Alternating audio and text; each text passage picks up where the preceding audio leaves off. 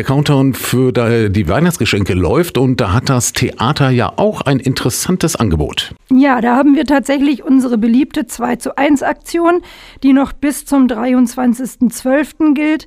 Das heißt, man bekommt zwei Karten zum Preis von einer bei drei ausgewählten Veranstaltungen. Und die da wären? Ja, das Angebot gilt einmal für den berühmtesten Klappmaulkomiker des Nordens, Werner Mommsen, der mit seinem Programm Das Werner Unser am 6. März 24 gastiert.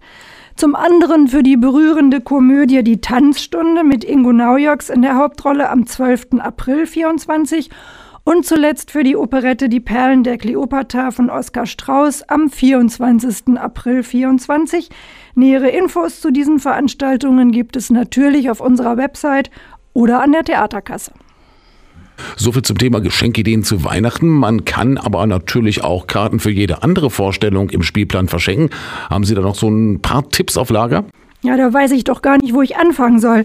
Also vielleicht für alle, die einen gute Launeabend mit maritimem Einschlag erleben möchten, empfehle ich am 18. Januar 24 Albers Ahoy Fünf waschechte Hamburger Jungs, die mit ihren Interpretationen von Seemannsliedern auch das Theater Hameln zum Brodeln bringen werden und einfach ganz, ganz viel Spaß machen.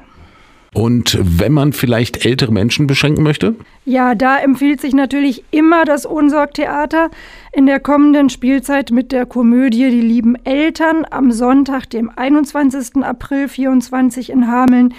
Und neben der Tatsache, dass das Unsorgtheater wunderbare Stücke ganz großartig auf die Bühne bringt, ist auch der Sonntag ein guter Tag, gerade für etwas älteres Publikum. Da beginnen wir nämlich schon um 17 Uhr.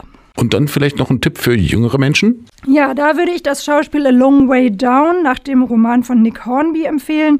Es geht um vier junge Menschen, die sich in einer Silvesternacht zufällig auf dem Dach eines Londoner Hochhauses treffen, alle mit dem Ziel, sich umzubringen, aber glücklicherweise kommt ihnen dann das Leben dazwischen und sie lassen ihren Plan fallen.